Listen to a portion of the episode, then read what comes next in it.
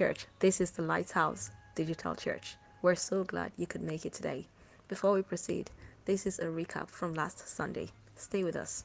The only way to express the kind of intimacy that God desires, like the one that Adam had in the garden before he fell, was this thing called a far better hope.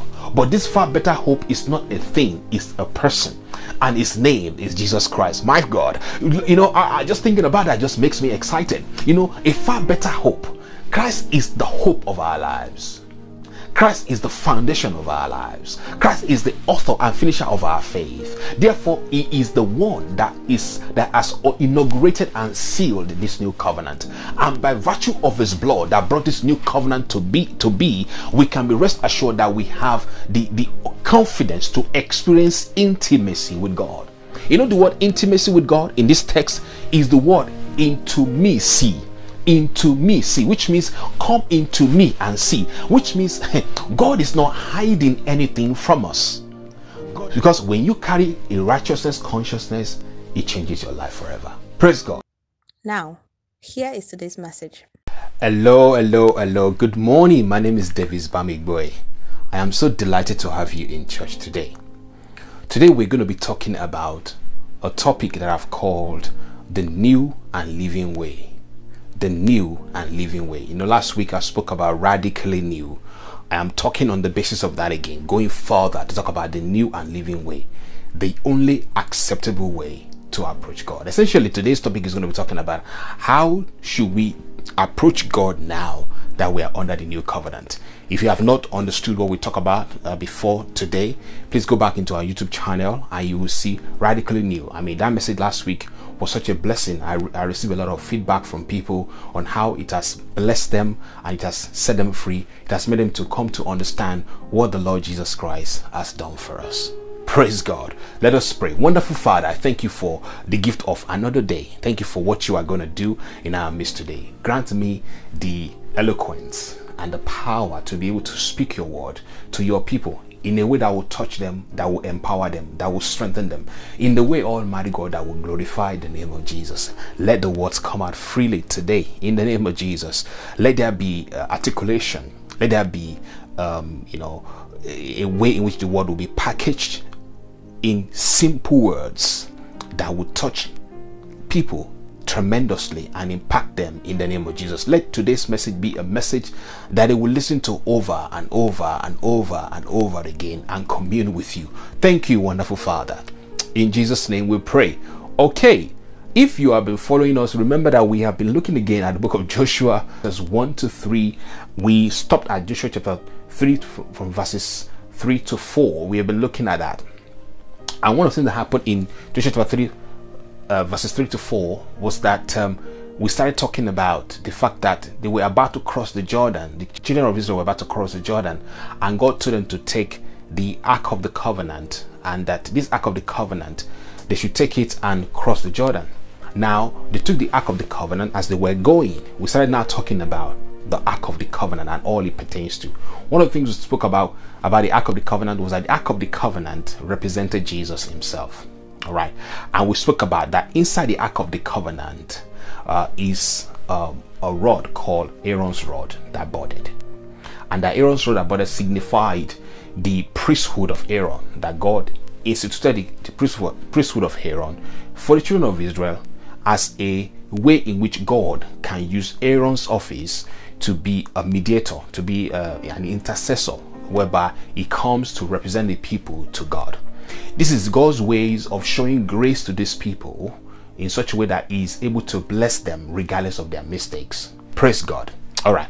So now we, we, the text reads thus that when you see the ark of the covenant of the Lord your God being carried by the Levitical priest, Bible says you shall go after it.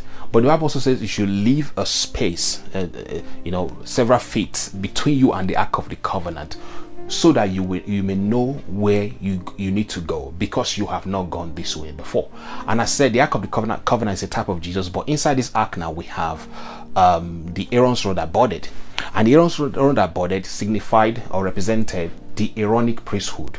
And I said, under the new covenant now, when we look at this picture, we should not be thinking about uh, we like we're still under the Aaronic priesthood because God has totally changed the, the priesthood under the new covenant. Under the new covenant now, Christ is our high priest. All right, Christ is our high priest, and he has an eternal priesthood, which means his priesthood cannot end either by death or whatever it is. His priesthood cannot end. Okay, now last week I started speaking about seven things that the new covenant meant for us. Obviously, you know that the new covenant was put in place or guaranteed uh, by the blood of Jesus. And this same Jesus Christ is our high priest. And just to reiterate, what Christ is doing for us today at the right hand of God is also functioning as our high priest. Essentially, he is praying for us. The Bible says the Holy Spirit in us prays for us with groanings that cannot be uttered.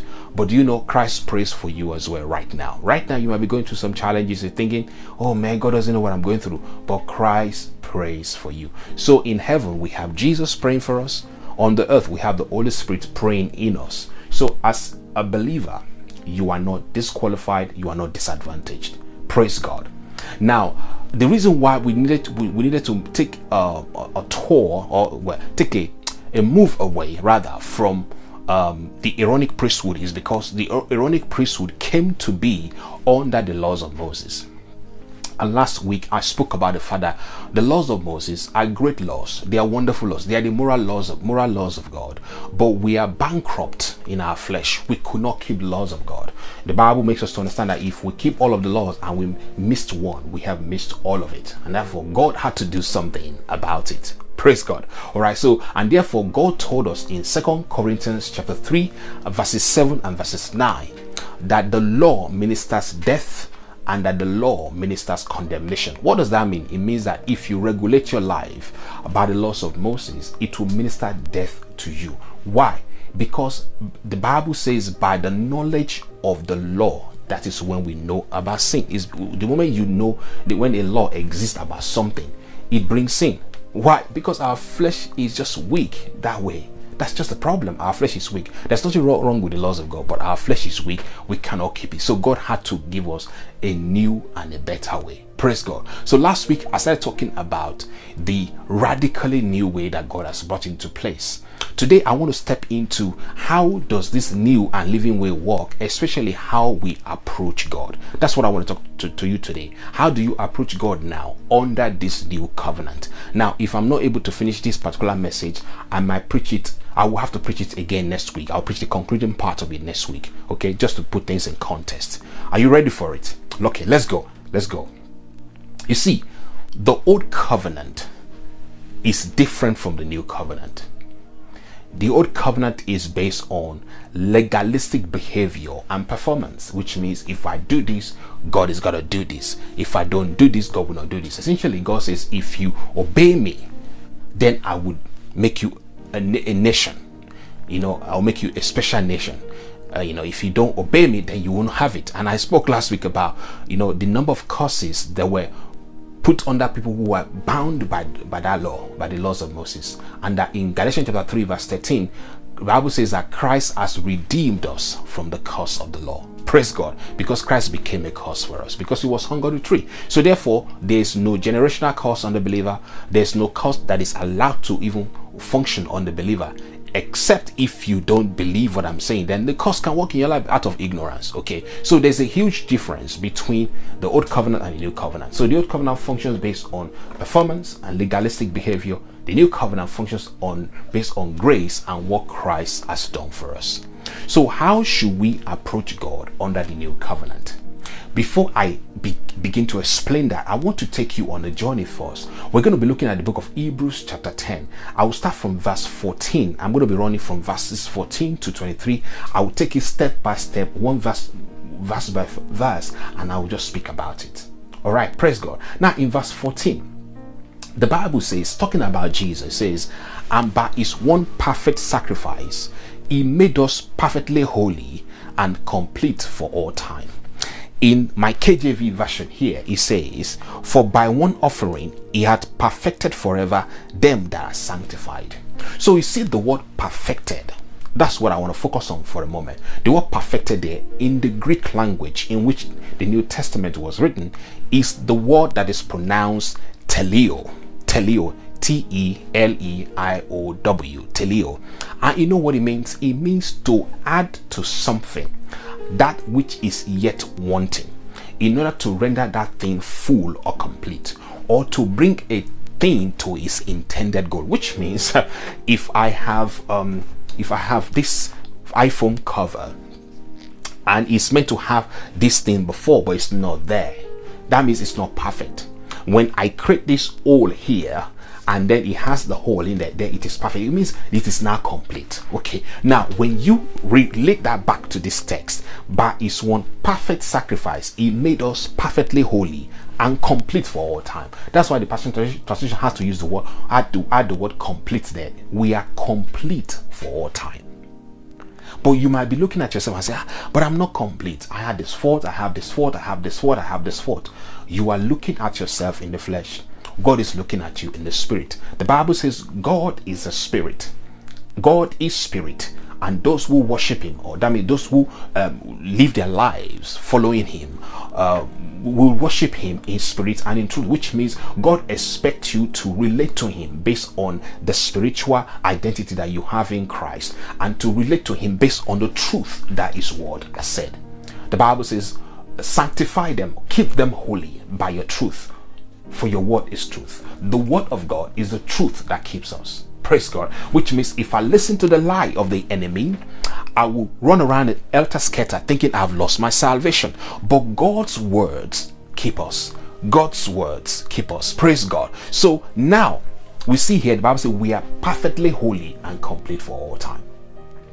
Now, this word perfect also carries with it the uh, the uh, the connotation of the assurance of salvation. The word perfect here carries with it the connotation of what we call the assurance of salvation.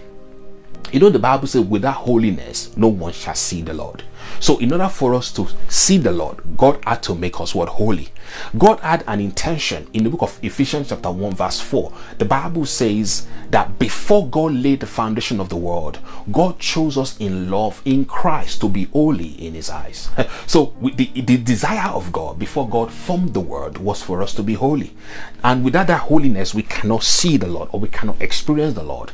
No wonder the first thing that Christ had to do, one of His agenda was to make us holy. Now, how did He make us holy? He made us holy when He paid the price for the sin that has kept us from being holy.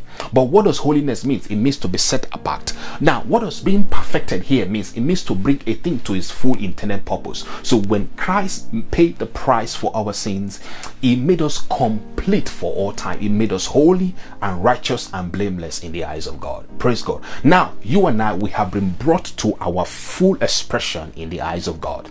Praise God. Now, the assurance of salvation I mentioned earlier, as it as it pertains to this word perfected, was also reiterated in book of Jude. Jude chapter 1, the first, first verse says, From Judah, a loving servant of Jesus, the anointed one, and brother of Jacob, I am, I am writing to the chosen ones who are wrapped in the love of Father God, kept and guarded for Jesus the Messiah kept and guarded for Jesus the Messiah. You know, this scripture here, God has used this scripture to, to really explain the assurance of salvation to me.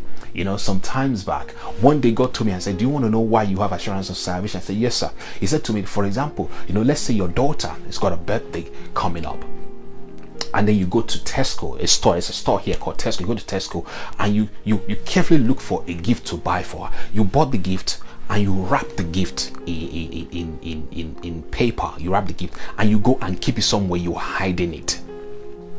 And then you keep that gift somewhere so special so that that gift cannot get spoiled, right? And then on the day of the birthday, you you you brought out the gift and say, "Hey, baby, look, look at what I got for you." You are doing that because you are waiting to see the expression of joy on the face of your daughter.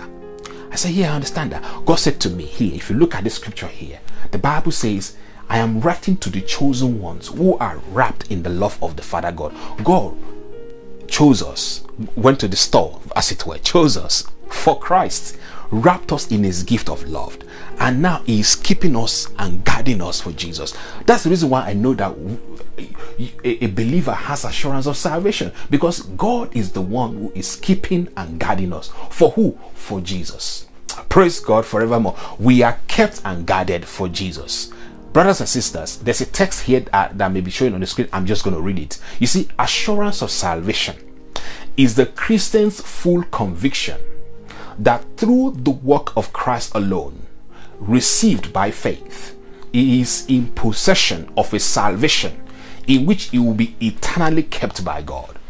This assurance rests only upon the scripture promises to him who believes. Essentially, what he's saying here, the our assurance of salvation is not dependent on our actions, it's dependent on the one who is keeping us. Praise God. That blessed me so much. You know, that takes a lot of burden off, off me. It means essentially, I, all I just have to do is just trust trust Jesus. I have to keep walking after Jesus. I have to keep following his example. But I don't have to say, um, get 100 rules or 10 steps to a righteous life or 15 steps to, to become more holy. No, I don't, I, I cannot become more holy than I am already holy. Holiness is a nature that God imparted to me when I became born again. You cannot be more holy than you are holy right now.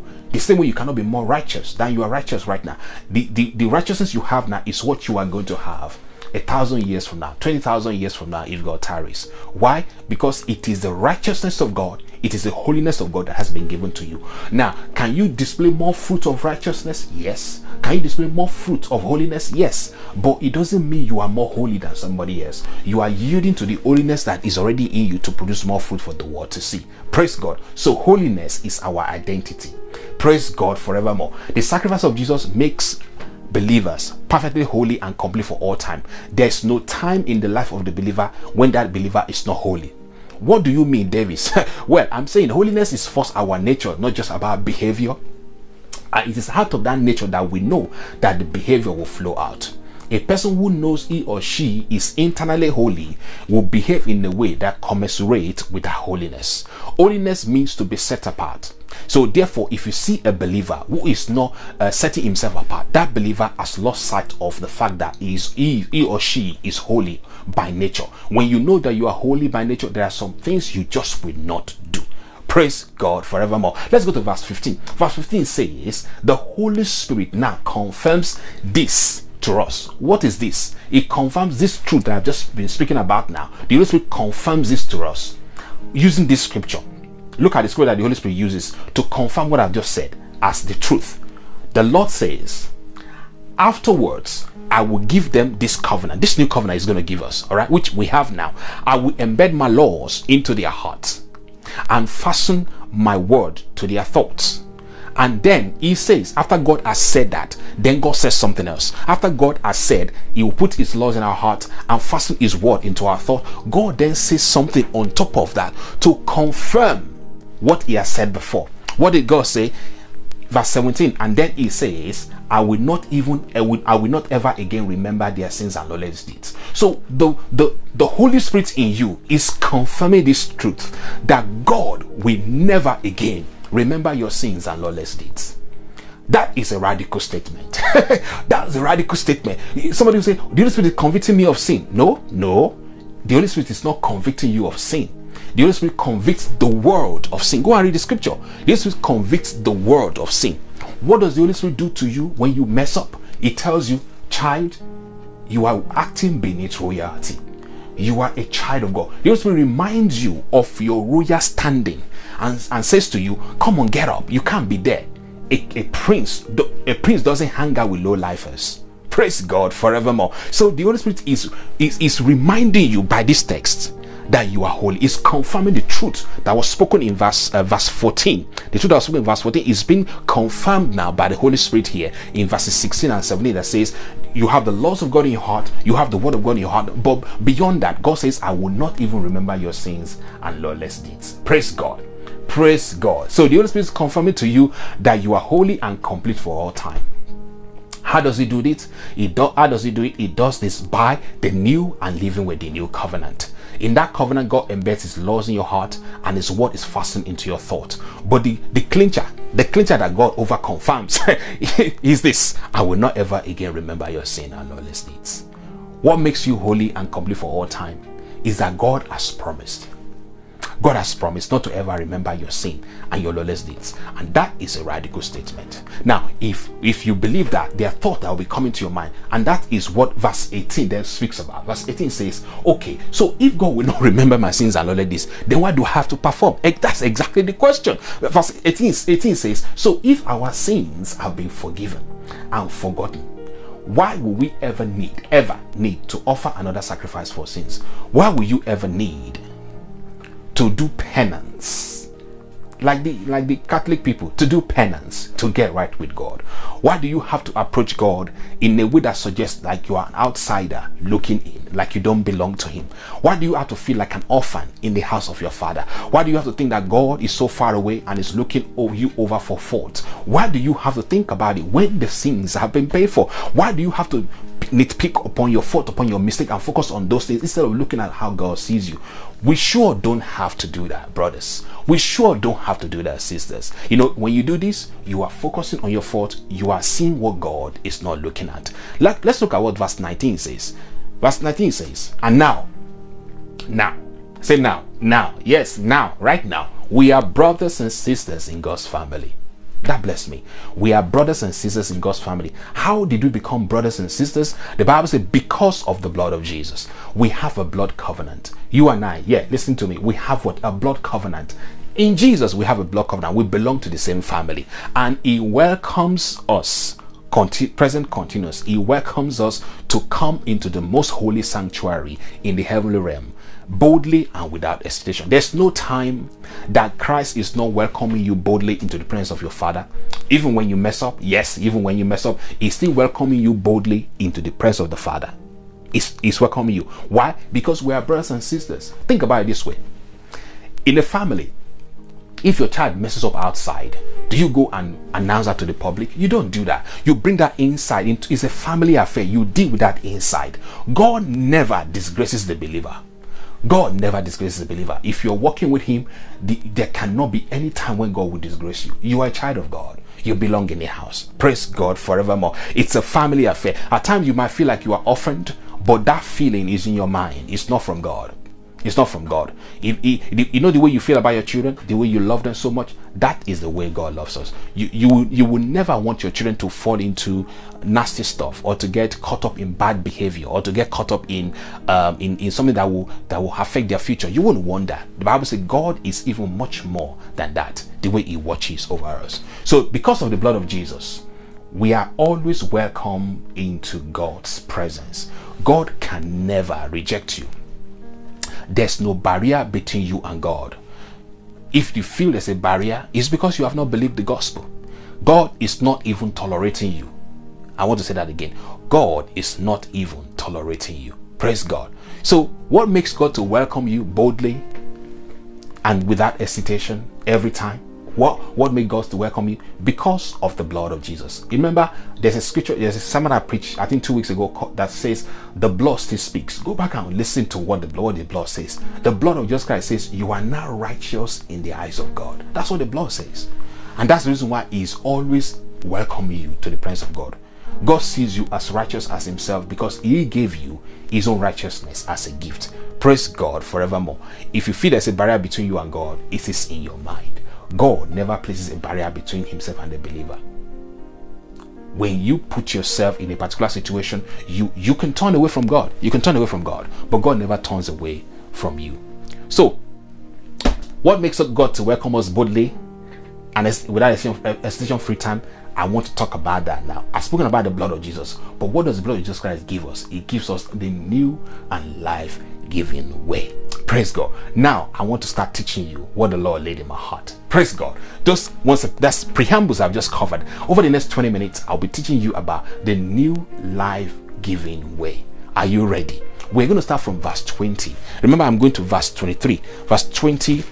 I'm going to verse. I'm going to stop at verse um 23. Yes, I'm going to stop at verse 23. So, verses for over the next 20 20 minutes, 20, 20 minutes, I'll be preaching about the new life giving way just covering three, three, three verses of the Bible.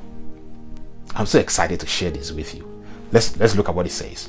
Verse 20 says, The reason why we can approach God, right, is because of this, new life giving way. I want to tell you what the new life giving way is. It's the blood of Jesus that brought it. Okay. Verse 20 says, For he has dedicated, Christ has dedicated a new life giving way for us to approach God. Why? Because just as the veil was torn in two, Jesus' body was torn open to give us free and fresh access to Him. What does this mean? It means that in the new and living way, we have free and fresh access to God. You know, free means you don't have to pay for it. So that's the reason why it is absolutely ridiculous when somebody will say, unless you give an offering, the anointing is moving now. Key into the anointing, drop some money. You can't pay for the blessing of God. That's ridiculous. When somebody says, I pray over this shawl now, prayer shawl, you know, 500 pounds, prayer shawl, $5,000, prayer shawl. Absolute merchandise. Absolute merchandise. You have free and fresh access to your daddy. Just think about it for a moment. Think about it in the natural. think about it natural.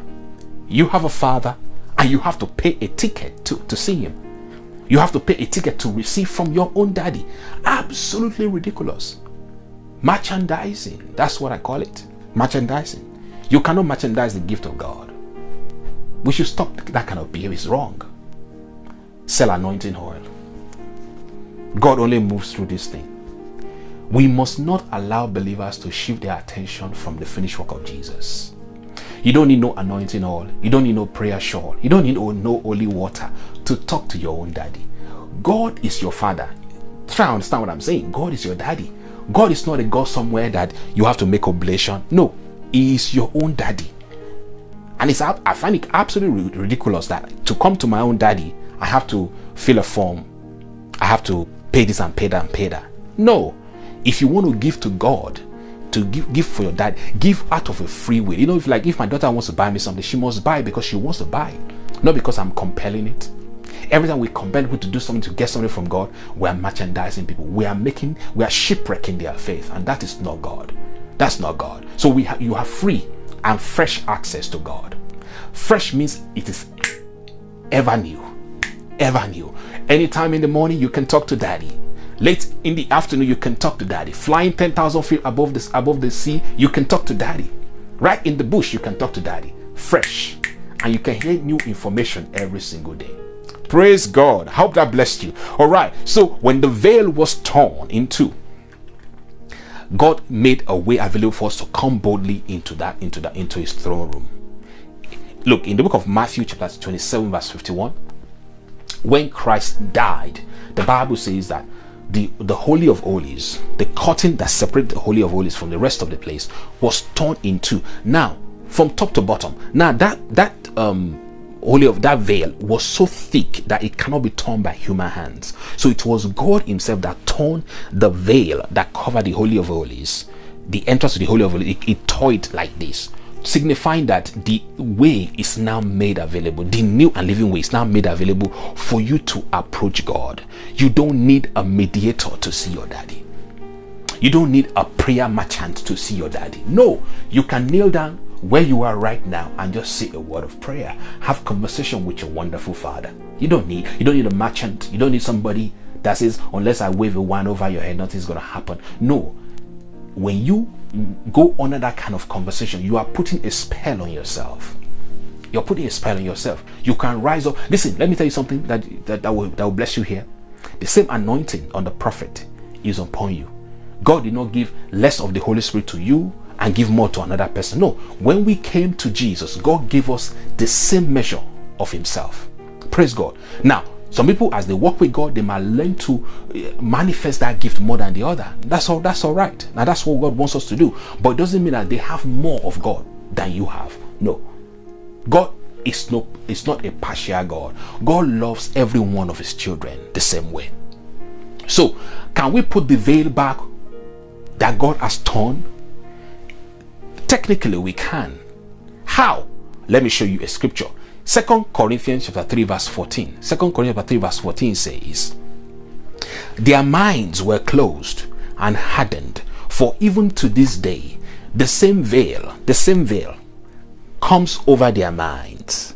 when they hear the words of the former covenant, the, the old covenant.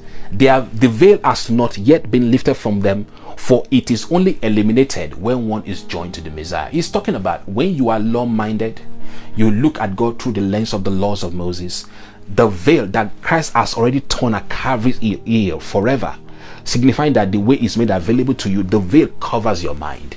And when your mind is befuddled, how can you make sense out of your life? You know, Romans chapter 12, verse 1 to 2 says, I beseech you by the mercies of God to present your body as a living sacrifice. It then says, Be renewed in your mind, be transformed as you get, let your mind be renewed, which means change can only come into your life through mind renewal. I say all the time, what is left for the believer is mind renewal. The only thing left for you and I to do is to renew our minds to the truth of what God has said. Praise God forevermore. The veil is put back when we hear the words of the former covenant. Words that deny the reality of the new covenant. When we expose ourselves to these words over and over and over, our minds become becomes hardened and we, we, we, we, we run away from the simplicity of the gospel. You see, the gospel is very simple. We complicate it. We complicate it. Now, let me show you something here that will help you. There is a there is a uh, um, there is a a song that will, that will be played for four minutes. It's a popular song. It's a popular song, and I've, I've sung it many times before the Lord began to correct me. Now, my my technical crew will put it on the screen for four minutes, and then I'll be back to talk to you about it. Please, the, the song will be put in there. Look at the lyrics, and I'll talk to you about it when I come back. Praise God. Hallelujah.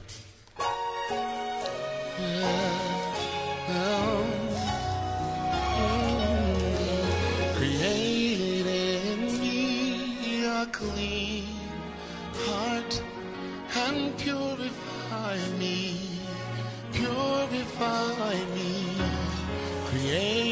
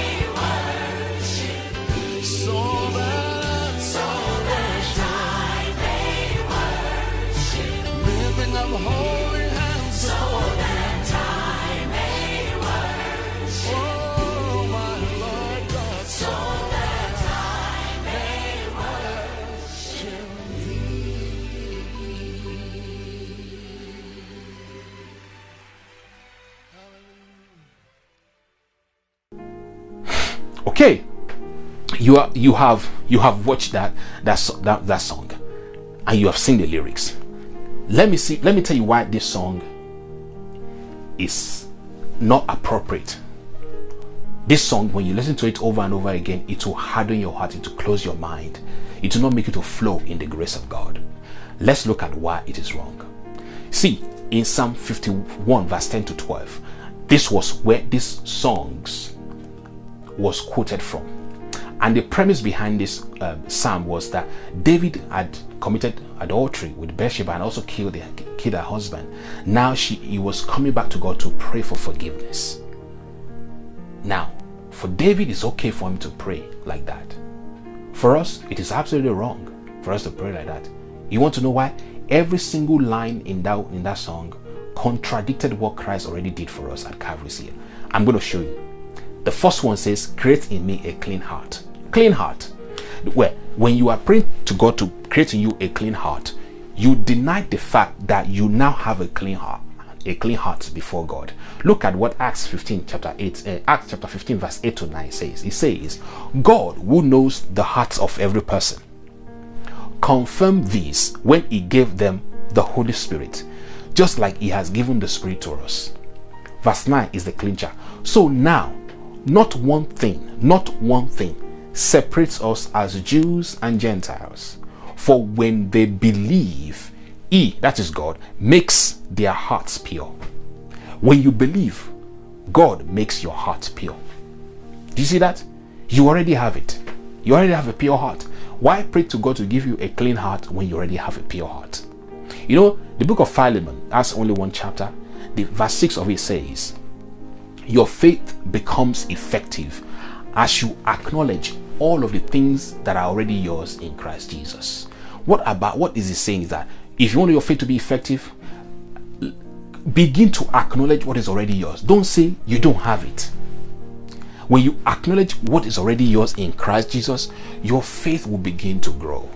But when you side with the devil by saying that you don't have what God says you have, then your faith cannot be effective. It's very simple. It's very simple. So the question is, what will you do about that today? Will you side with God or will you side with the enemy? I give you an option. Side with God. In Him there's life, in Him there is peace. Praise God. Now, let me show you another one. Question number two. The point, another thing with the wrong, wrong with that song says, renew a right spirit within me. The truth of the matter is, every believer has a spirit of God. You cannot be born again, again, again. Once you become born again, you already have the Spirit of God. In fact, you cannot be born again unless you have the Spirit of Jesus living inside of you. Second Corinthians 5, verse 17 says, We are new creation in Christ Jesus. God created us anew. And for him to create us anew, he has to give us his own spirit. So why do I have to pray to renew a right spirit in me? Like I lost my spirit. I cannot lose my spirit. Look, there's a scripture I'm going to get to in a, in a moment in John chapter 14 where Christ says, I'm going to give you the Holy Spirit who is going to live with you forever. You cannot lose your Holy Spirit. And the Holy Spirit that is in you is the Spirit of God Himself. And the Spirit of God is the right Spirit. First Corinthians chapter 6, verse 19 says, Have you forgotten that your body is now the sacred temple of the Spirit of holiness? See that you have the Spirit of holiness living inside of you. Who lives in you? You don't belong to yourself any longer, for the gift of God, Holy Spirit lives inside you, your, your sanctuary. The Holy Spirit lives inside of you, and that Holy Spirit is the right spirit, and you never lost it. You cannot lose it. Therefore, you don't need to pray, renew a right spirit in me. You see, when you feel funny, just say, Father, I'm, I'm feeling funny right now, but your word is still true. I choose your word. I choose your word above my feelings. Praise God. That is the way to walk by faith. You know, the Bible says, Joshua walk by faith. How do you walk by faith? By believing what God has said. By believing what God has said. That is how to walk by faith. All right, verse 3 says, Cast me not away from your presence. Sorry, number 3 that I want to talk about says, Cast me not away from your presence. This is about the most ridiculous one. Here, we, we, this scripture, if you, if you sing it, you are saying to God, God, you are lying. Why did I say that? See, there's a scripture in Hebrews chapter I think chapter 13, verse 5 says here. Let your conversation be without covetousness, and be content with such things as you have. For he had said, I will never leave you nor forsake you. Hebrews chapter 13, verse 5 says, I will never leave you, never. I will not loosen my grip on your life. Now, if you read it in the Passion Translation, it's so beautiful. It says, Don't be obsessed with money, but live content with what you have. For you always have God's presence. You always have God's presence. For hasn't He promised you, I will never leave you, never, and I will not loosen my grip on your life. But I, I want you to look at that. You always have God's presence. So if He says, Don't cast me away from your presence, we're saying God is lying. But God says, You always have my presence. In fact, when Christ was about to go, go back to, to, to heaven, he says, I will be with you unto the ends of the earth. In the book of Matthew, I will be with you unto the ends of the earth. Essentially, it says, I will not leave you alone. So this this song, if you pray it or you sing it, you are invalidating the promise of the new covenant. That is not the way to approach God. That's not the way to approach God. All right. And then the word here, I will never ever leave you, is the word never there is what who me, O U I from M E. I've said that over and over again. It means never ever ever not on your life. It's not going to happen. God basically gave you a double negative here that it will not happen for Him to leave you. Praise God. The fourth one that resonated in that song is Take not your Holy Spirit away from me. I alluded to this earlier in John chapter 14, verse 16. The Bible here says, Jesus, Jesus Christ Himself speaking. Jesus Christ is the one who is saying this. Please listen to what He said. He said, And I will pray the Father, and He shall give you another comforter, that He may abide with you forever. He says, The comforter will abide with us when? How long? Forever. What is forever? Forever means forever. It means that which does not end. You can never lose the Holy Spirit. You can grieve the Holy Spirit, which means you can make him unhappy if you behave lower than your standard, lower than who you are in Christ. If you behave like a slave instead of behaving like a stone, the Holy Spirit is grieved, is unhappy. It's like, why, why are you behaving like that? But you can never lose the Holy Spirit. How could you lose the one who has been given to you to help you? You know, the word Holy Spirit is the word parakletos, and it means the one that is called alongside to help. The Spirit of God has been called alongside to help you on the journey of life. If you lose the Holy Spirit, you are doomed. For, forget if you lose the Holy Spirit, you are doomed. Forget. I mean, it is not. Once you lose the Holy Spirit, you are no longer saved. That means you're going to hell. And the only way you can go to hell, like I said last week, is if you walk out of your salvation. If you say, I abandon Jesus, I don't want to do again. But if you hang in there and you're you're trusting God, God Himself is working in you to make you to take you home. Is working actively in your life to take you home. Praise God. All right. So hope that that helps you. So let's go here. Um, in um, this this this prayer that God Christ prayed was was fulfilled on the on the day on the day, on the day, on the day of Pentecost when the Holy Spirit came. The Holy Spirit came on the day of Pentecost and he left. He has never left. All right. The, the last point that I want to talk about here. It says, "Restore unto me the joy of your salvation." This one is premised on the fact that we can lose the, we can lose our joy. In the natural, possibly, but let's look at what the Bible shows us. You see, there is what we call the fruit of the Spirit. The Bible says the fruit, the fruit that the Spirit produces love, joy, peace. This is the fruit that the Spirit of God produces in us. But this fruit is the manifestation of the Spirit of God in us. This is the fruit that is already in us. We are not working to produce peace. We are not working to produce love. You're not working to produce joy. It's already in you. What you need to learn is how do you bring this joy and love and peace out. So when he says restore to me the joy of your salvation, is working on the premise that you have lost something. Because to restore something means you lost it. But you can never lose love. You can never lose joy. You can never lose peace because it's part of the fruit of the spirit. Because you cannot lose these things, there's no need for you to pray for them to be restored. Okay? Now, if you feel joyless, it is a feeling that you feel, but your spirit is still joyful. In fact, your spirit is doing somersault. When even when you are not happy, your spirit is always happy because the fruit that the spirit of God produces, love, joy, peace, long suffering, patience, you know, those are that's what it produces. I hope that's making sense to you. You might feel funny in your body, but God has not called us to live our lives by flesh or by feelings in the body. He has called us to live by faith. If you live by feelings, you are going to be defeated.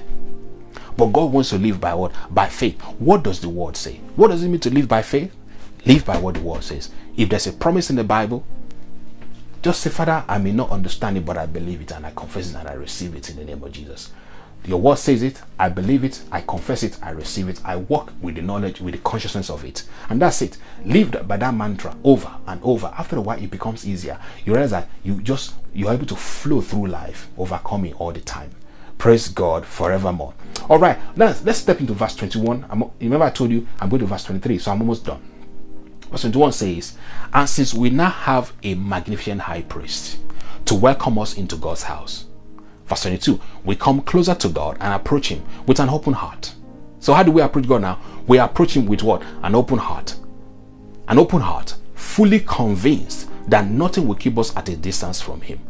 The way to approach God under the new covenant is to come with an open heart with a belief that nothing in this world will keep you at a distance from him. In fact, this text, keep us at a distance from him, was echoed in Romans chapter 8, verse 38 to 39 as well. You know, essentially it says, nothing in this life can, can separate us from God and nothing can keep us at a distance from him. So the Bible says you should come into the presence of God because you have a magnificent high priest the high priest is the one who is interceding for you. You have one who has been like you and walked the earth you know, like you're walking the earth and has lived through that, understand your our weaknesses. He's the one who is our high priest now. All right, because you have this high priest there, he is welcoming us all the time, right, into the house of God, into the presence of God. Right now, when he welcomes us, he says that he wants us to now come closer all the time when you want to pray, when you want to hang out with God, you have to ask anything from God, come not like God is far off and you are here. No, come to your daddy, hang out with your father. All right. Now approach him with an open heart. What's an open heart? An open heart is a heart that is fully convinced, not partly convinced, fully convinced that nothing will keep you at a distance from him. What I'm saying here is sin cannot keep you at a distance from God. Nothing demons, the devil, nobody can keep you at a distance from, from God. Nothing. Nothing means nothing. Nothing can keep you at a distance from Him. Why do you need to have a, an open heart, or why is it important for you to know that you have an open heart? Remember, you have been you have been given a new heart. God has given you a new heart. This new heart, that new heart that you have now, the Bible says, "Come with that open heart that is fully convinced." A, a heart that says, "God will never, you know what, keep me at a distance from him. I'm always welcome in the house of my father. I'm always welcome in the presence of my father. Okay, that's the attitude that you must bring when you come to God or when you're having a conversation with him. All right. Now look at this next text. Then says, "For our hearts have been sprinkled with blood to remove impurity." Our hearts have been sprinkled with blood to remove impurity, which means when the blood of Jesus Christ uh, when we give our life to Jesus, the blood of Jesus came upon us and cleansed us and removed impurity. Removed impurity. Impurity means anything that is not pure. You see now, so you see that that you have a pure heart, you have a clean heart, because the blood of Jesus Christ has removed that impurity from you. So the question is, Davis, but at times I feel funny, at times I feel bad, at times I feel I have all these nasty thoughts flowing through my mind. I understand, but God says you still have a pure heart. That nasty thought that's going through your mind is the devil that's trying to plant thoughts in your mind. They are not your thoughts. They are not your thought. They are thoughts coming from outside of you. They are thought that the enemy is trying to plant in you. you the, the devil wants you to embrace those thoughts as if they are your thought because they, they, because they sounded like you. Those those voices sounded like you, but they are not you. God has given you a new heart. So God wants you to, when the thought comes, when the thought comes and the voice, the voice comes, or you know, or the voices come, whichever way you that happen, you, you can just say, No, you are not from my father. That's not the voice of my daddy. Go in the name of Jesus. You can do that. You can do it because that's how you overcome this thing. You can come back and say, God has given me a pure heart. I mean, my heart might be, my thought might be going up and down like a yo-yo, but that is not who I am. I have a clean heart. God sees my heart clean and pure. I know what this also does for you. When you come to the place of prayer, you are not self conscious and thinking, My prayer will not be answered because of this, because of that, because of that. Why? Because God sees you pure and righteous. Your, the blood of Jesus Christ has been sprinkled upon your heart for you to have a pure heart. It has removed impurity. Now, look at the next text says, and we have been freed from an accusing conscience. That blessed me so much. Look, you know, this is not this is not saying we are going to be freed. We are going to be freed. We have been freed already from our, an accusing conscience. So, Davis, how come my, I feel condemned at times? It is your is your mind that's condemning you because you have not believed the truth of what God says. The more you know the truth, guess what? Those that condemnation, that guilt will just flow away. The Bible says in Romans chapter 8, verse 1, there's therefore now no condemnation to them who are in Christ Jesus. You know that what that means? in the original language, it means there's no adjudging guilty, there's no accusation, there's no accusing voice against those who are in Christ Jesus, which means there's no voice that is allowed. That's actually the way I read it in the original language. There's no voice that is allowed to condemn you in Christ Jesus. No voice allowed to do that because why? You are in Christ. Christ already took the condemnation on your behalf, so you cannot be condemned again. So the Bible says you have been freed from an accusing conscience. When your conscience conscience accuses you, it is not God. You have to say, No, I have been free from an accusing conscience. When you carry this consciousness, it doesn't mean you will live life anyhow. No, it actually it's the other way around. You know that your steps are ordered by the Lord. You know that your walk with God is so secure and sure. You can come boldly to the place of prayer. You can be rest assured of that no matter what tomorrow holds, you are coming out on top because you are a child of God. This is the new and living way. Now, the final text says, Now we are clean, unstained, and presentable to God inside and out. I wish I have more time I wish I have more time to do justice to this text. You know, here he's saying you are clean, unstained. You know, stained means uh, if I if I, I wear this and I put red stuff on it, you will see conspicuous the red stuff will show it contrasted against things. It's like, oh, what's going on here? Right? That's stain. The Bible says you don't have any stain.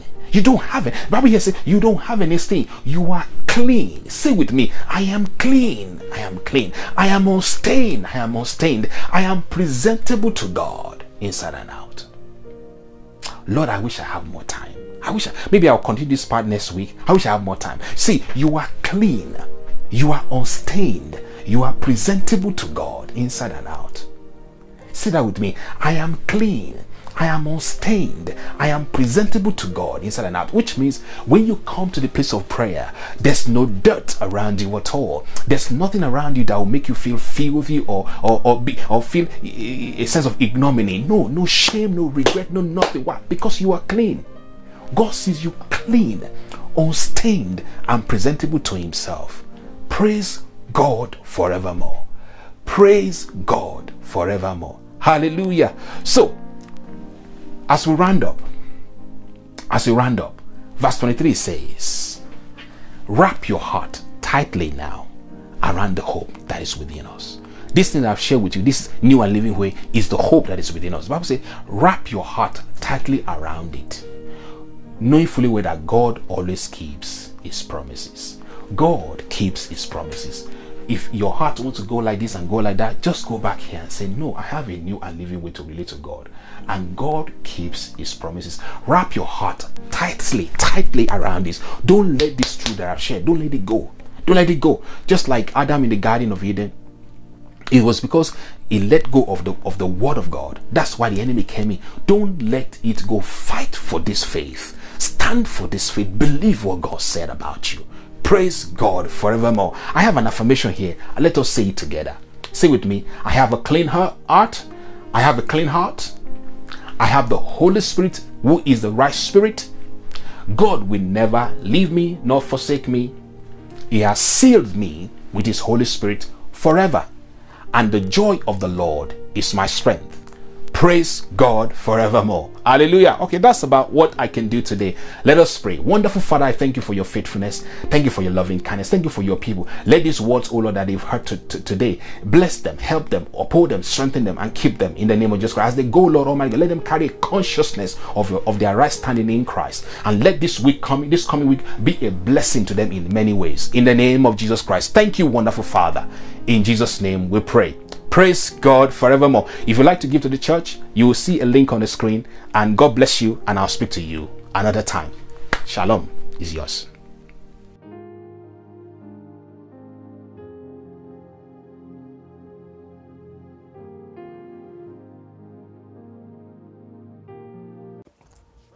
Thank you for staying with us. We hope you've been blessed as much as we have. You can watch the replays of today's service at 10 a.m. on YouTube, Facebook, Instagram, and podcast. You can go through our YouTube channel for more content. You can also subscribe to our podcast on www.thelightshouse.org slash podcast Our Sunday services commence every Sunday at 8 a.m. UK time. Our midweek service is at 6 p.m. every Wednesday. We look forward to you joining us. Until next time, please study and meditate on the Word and may God bless you.